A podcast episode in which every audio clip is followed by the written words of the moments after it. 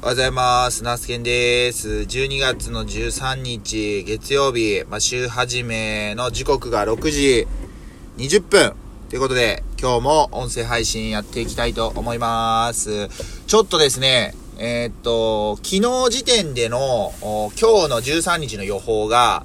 にわか雨が心配かもっていうふうに思って、あの、書いてあって、まあ言うてもそんな雨降らんやろうと思っとったら、めっちゃしぐれてますね。あ、美味しい。コーヒー美味しい。めっちゃしぐれてる。そして寒い。うん。いよいよ、まあほんまに、冬っていう感じですね。はい。寒い一日のスタート。まあ週始めなんで、ね、気分なかなか上がらない方も多いのかな。僕自身はもう本当に、サラリーマン時代のね、えー、週明け月曜日、もう嫌でしたね。はい。まあ、そんな感じで、まあ、あの、無理に気持ちは上げる必要ないと思うんで、まあ、なるようにな、なってくっていう感じで、えー、程よいプレッシャーの中、あまあ、作業だったり、まあ、休みの方もいるかもしれないですけど、過ごしていけばいいんちゃうかなと思います。ね、えー、っと、今日、てか今日はですね、ちょっとやることが結構あってですね、この後収録終わったら、えー、っと、JA 出荷用の小松菜をとりあえずまず100袋目標に取ると。100袋以上から、えー、出荷できるって感じなんで、99袋とかだと出荷できないんで、まあ、100袋以上行くようにして、えー、収穫小松菜をすると。でそれが終わったら、えー、小松菜の、をまた学校給食用にね、収穫します。はい。50キロです。で、その学校給食用の小松菜は、えー、っと、今日13日に出荷して、えー、っと、15日やったか16日に、えー、毎年ね、四日市市である四日市ふるさと給食という、まあ、地元のね、食材を使った、まあ、給食が振る、えー、振る舞われるというか提供されるんですけど、それにね、小松菜を使って、えー、もらえます。えー、僕の食育活動の原点は、そのふるさと給食で、え、ゲストティーチャーとして招いてもらったことがきっかけだったんで、まあ、あのー、もう4年、5年前になるかな。もっと前になるかな。5、6年前ですね。に、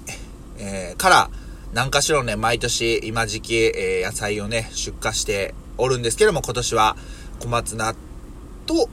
人参を出荷します。で、えー、っと、それらを段取りできたら、14時、えー、午後2時までに、えー、ここから車で、まあ、5分、10分の距離にある、種苗センターというね、え場所に出荷しに行きます。はい。それで一旦終わりなんです、作業は終わりなんですけど、その肥料のね、発注してた肥料の受け取りが、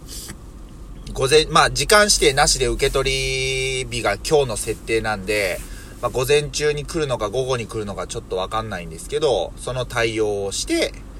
で、それら終わり次第、夕方っていうか午後から、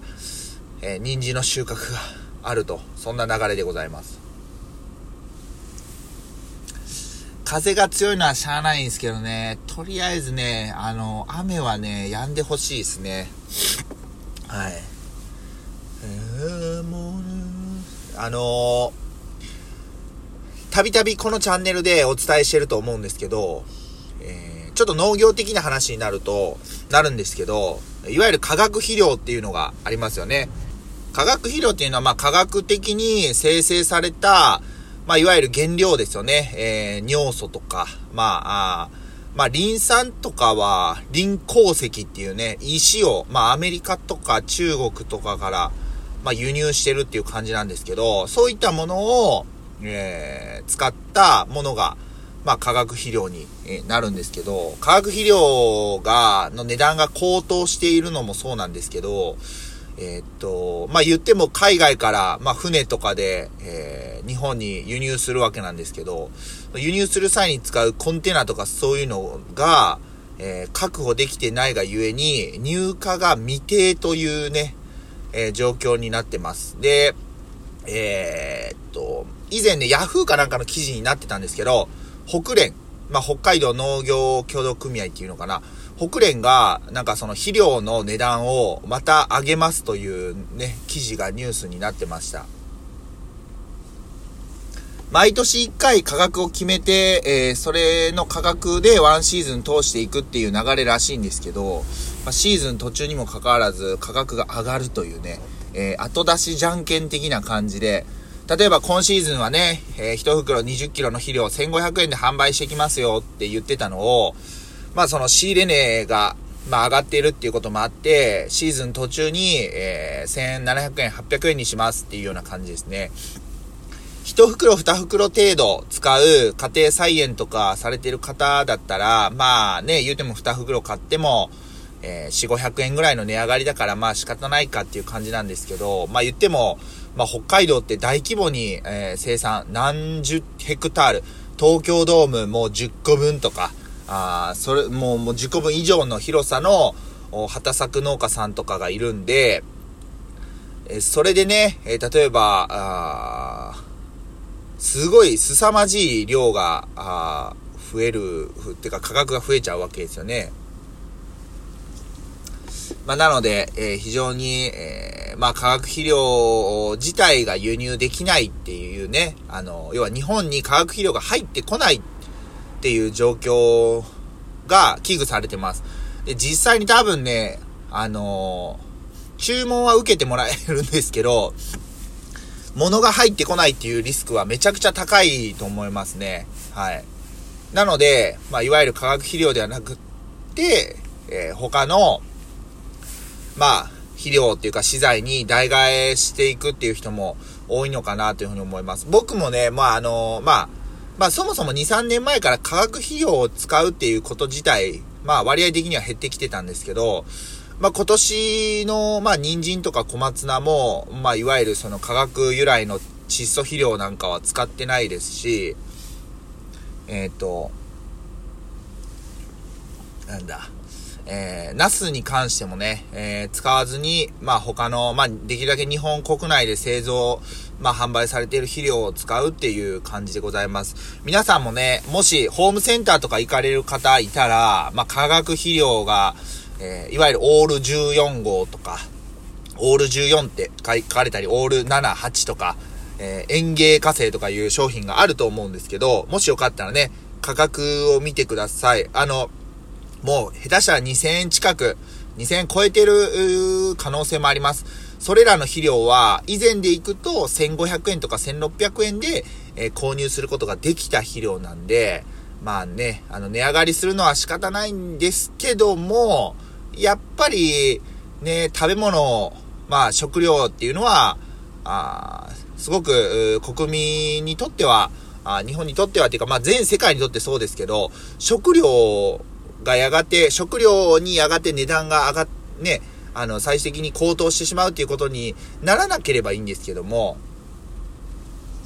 ね、あの、十分に気をつけたいと思います。あの、変にね、情報にま、まぎ、惑わされることなく、えー、ご自身が見た、あものを信じていただければなと思います。ちょっとね、堅苦しい話になっちゃったんですけど、ちょお腹痛くなってきたな。もう寒いし、お腹痛くなるし、もうね、あんまり僕お腹が弱いんで、トイレが近くにないとね、すごいね、トイレが近くにないって思うと、お腹痛くなるんですよね。はい。まあ、集中してない証拠なのかなと思ったりしてますけど。はい。まあ、今日はね、えー、こんな天気ですけども、しっかり作業して、またね、夕方配信できればいいかなと思うんですけども、ね、えー、また本日夕方にお会いできるか、もしくは明日の朝になるかっていうところでございます。はい。てな感じで、えっ、ー、と、今日ね、聞いていく、聞きたいラジオは、毎週僕が大好きで、えー、聞いております、月曜の朝6時配信の、えー、ポッドキャスト番組、今は、えー、Spotify で限定配信してるね、えー、月曜トッキンマッシュという番組です。えー、月曜トッキンマッシュはね、えー、トッキンマッシュのメンバー3人、えー、まあ、正確には5人、6人いるのかな。え、いつもは、あえー、しぶちゃん、のぶちゃん、けんちゃん、この3人が主力というか で話してるんですけど、喉使えた。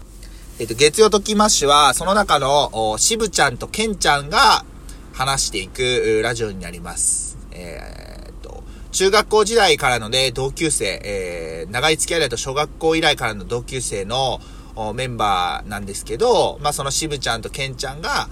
中学校時代、高校時代の時のような感じで、えー、話していくようなラジオです。いつまでも青春を忘れたくないあなただったり、僕みたいに、えー、肉体はね、35歳なんですけど、えー、精神年齢はね、15歳、6歳、7歳ぐらいのあなた、ぜひ聞いてもらえると面白いかなと思います。はい。てな感じで今日はこの辺りで終わりたいと思います。週始めの月曜日12月の13日、今日も一日よろしくお願いします。では、